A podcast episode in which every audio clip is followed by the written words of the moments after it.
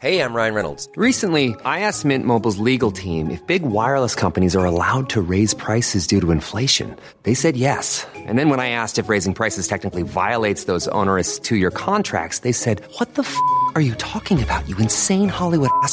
F- So to recap, we're cutting the price of Mint Unlimited from $30 a month to just $15 a month. Give it a try at mintmobile.com slash switch. $45 upfront for three months plus taxes and fees. Promo rate for new customers for limited time. Unlimited more than 40 gigabytes per month. Slows. Full terms at mintmobile.com. Everybody in your crew identifies as either Big Mac Burger, McNuggets, or McCrispy Sandwich. But you're the filet fish Sandwich all day. That crispy fish, that savory tartar sauce, that melty cheese, that pillowy bun. Yeah, you get it.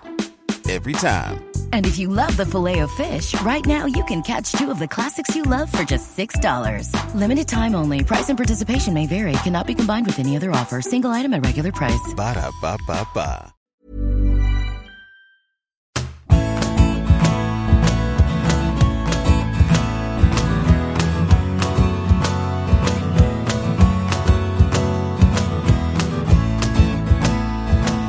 Welcome to the Big Interview Bite Size. I'm Graham Hunter, and in each episode, you'll hear an elite footballer tell a story that's guaranteed to brighten your day. All of them come from my podcast, The Big Interview with Graham Hunter, which you can find by searching on Spotify or wherever you get your podcasts. Today, we're with the mighty Ledley King, with his tale of learning the game in the cage in Bow, East London alongside a few other kids who'd go on to make a name for themselves.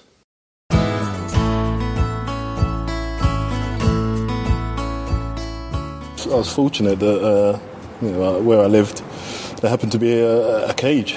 It's just a it's a concrete uh, playing field with just a, a, a cage fencing around it. So I think first and foremost it was safety that you know my mum could watch watch me from the from, from uh, our, our flat where we lived and and uh, you know you could lock the cage. So uh, Could you really? you, could lock, you could lock the kids in from the outside, which which, was good. Uh, It's an unusual tactic, Yeah, but okay, it's it, good. it worked. So let's roll with it. but yeah, I mean sometimes Is the ball was all, is the it ball was always, in play? yeah, Ledley? yeah, there was no you know there was no out of play, there was no lines. Uh, you know, you played off the cage. So if the ball bounced, hit the cage, you know, you'd control it off the cage uh, and, and play on from there. Uh, you know, likewise behind the goal. You know, there'd, there'd be no corners or anything like that. Uh, you know, so that's really where I learned to develop uh, as a footballer. You know, playing street football. You know, with 20, sometimes 30 other kids in there, not much space for us to uh, to kind of really run with the ball. But you had to learn to, to, to have a good touch and, and, and, and good feet to, to get yourself out of situations. Then just breaking down, microscoping a little bit what it's teaching you. Your first touch, movement, um, like technique, Technique. vision, peripheral strength, body strength, obviously peripheral vision. You know, all, all these different things. You know, as I say, there wasn't much space in terms of being able to really open up your legs and, and run. Yeah. But you know, that wasn't what football was about for us. It was about uh, the ball, being on the ball, being able to manipulate the ball in tight situations. Uh, you know, holding people off. You know, which is a, an important part of football today. You know, especially midfield players, uh, strikers. You know, they need to be able to shield balls, be comfortable receiving balls with people running at them. So yeah, these things that we learnt in the cage are a big part of today's football. At the time, were you really aware that you were learning and developing skills, or was it really just fun? No, it was fun. Yeah. it was fun. And and the good thing about it is that you know you learn to do a bit of everything in terms of defend and attack.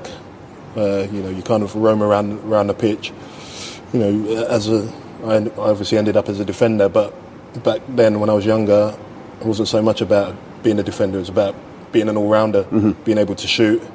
Uh, you know, it just so happened that you know I developed as a defender, uh, but I could have probably played in midfield if I, if I was if I was coached in, in, into playing midfield. I reckon I could have played in there. Uh, you know, if you asked me when I was 10, 11, I would have told you I could have been a striker.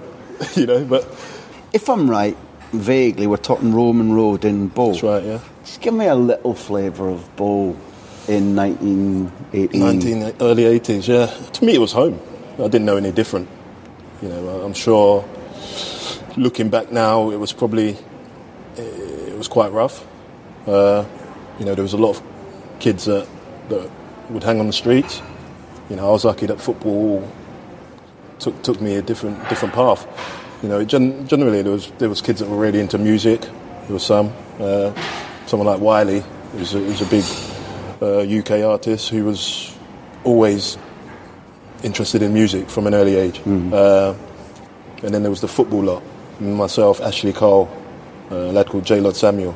We grew up of course. within, you know, across the road from each other, and All three of you. all three of us, yeah. And we were the we were the football kids, and uh, and then you get the ones that are not really interested in football and never had much to do, and would just roam the streets.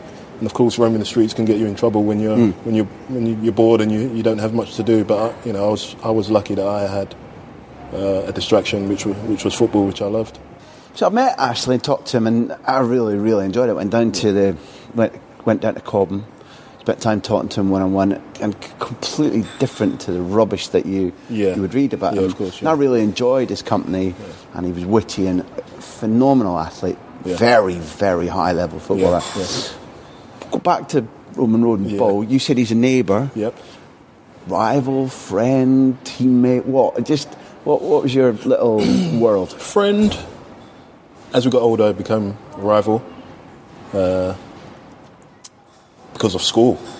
School at an early age, I become a school rival. Two different schools, Two different schools. We went All to two right, different okay. schools. He went to school in Bow, and I actually I went to school in Poplar, which was a little bit little bit further further out. So that was the first kind of rivalry. You playing against his school team, and you know that he's a very good player. You know, uh, I thought myself as a, as a good player then, and it's you want to you want to get the best of each other. And actually, Yeah. was a striker as a kid. Oh, was he? I didn't know was that. No, a striker as a kid. He was a he was a prolific striker. So, So you f- were one on one in that case, Yeah, or at yeah. least you were covering his area. I don't know if yeah. I mean, I- was he still playing off the left then? He was, he was just Or he centre was centre forward. forward. Was Centre he not? forward. He was just a centre forward. Uh, and funny enough, we ended up at rival Sunday league teams. But it started it started at school. Yeah. Started at school. The rivalry started at school. If I dare, because we, you know we've got a good glass of water there. Yeah. Who, who, who came off best at school days? came out Do you remember best? any Uh, matches, incidents? I did. I did. It's, I it's a straight question. yeah, You've got no, to- you can be answered. You can be truthful. You have now. to think about it. He might tell you he did. I, I feel- you know, I, That's that I Poplar. Bow thing, when, innit? When I was in school, I'd, I'd often play in midfield as well. Yeah. Just well, to kind of. I saw you often play professionally in midfield mm. too, particularly initially at Spurs. Yeah. You know, it, took- it, not knowing your background when I was working in London, Yeah. to, to see you beginning a lot in midfield and then Yeah. going back naturally to mm.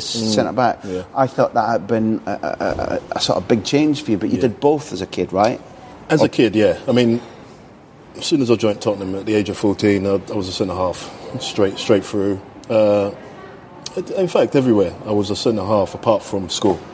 I'd play a bit of both, and I think at school I'd try and influence a game, playing in midfield, have a bit more of an impact. Lucky enough, my Sunday league team, we had a very good team, and we had very good midfield players at the time.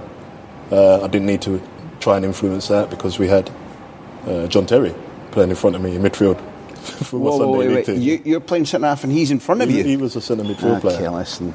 I got to understand this. Yeah. This, this is Senrab. This is centre. This is. I didn't know John played as a midfielder. He did, and he was a small. He was a small lad. When we was 11 years old, John was small, but he still had that same The the fight. fight in him. He was, diff- he was different to all the other kids in terms of he would put his head in where the feet were, and as kids, that was unheard of. He had that die-hard mentality. Mm. Yeah, but I think if I look at the the, the, the other players at the te- in the team, uh, that's where John stood out. And I was a quiet lad uh, as a kid, so I think it was just a kind of natural, natural thing for for, But for myself. You, with the ball coming on to you, you should kind of be bossing Yeah, yeah, yeah. him. He might be protecting you. That's, that's right. Yeah, John John was bossing everyone. So yeah, uh, he just he had that in him from a young age.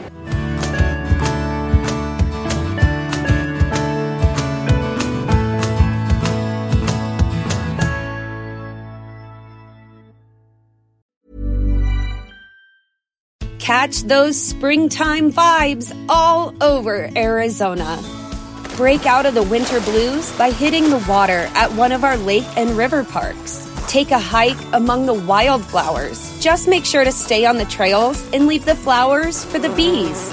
Discover Arizona's best kept secret and visit azstateparks.com slash amazing to start your springtime adventure. Every fan knows the right player in the right position can be a game changer. Put LifeLock between your identity and identity thieves to monitor and alert you to threats you could miss. Plus, with a U.S.-based restoration specialist on your team, you won't have to face drained accounts, fraudulent loans, or other losses from identity theft alone. All backed by the LifeLock Million Dollar Protection Package. Change the game on identity theft. Save up to 25% your first year at LifeLock.com slash aware.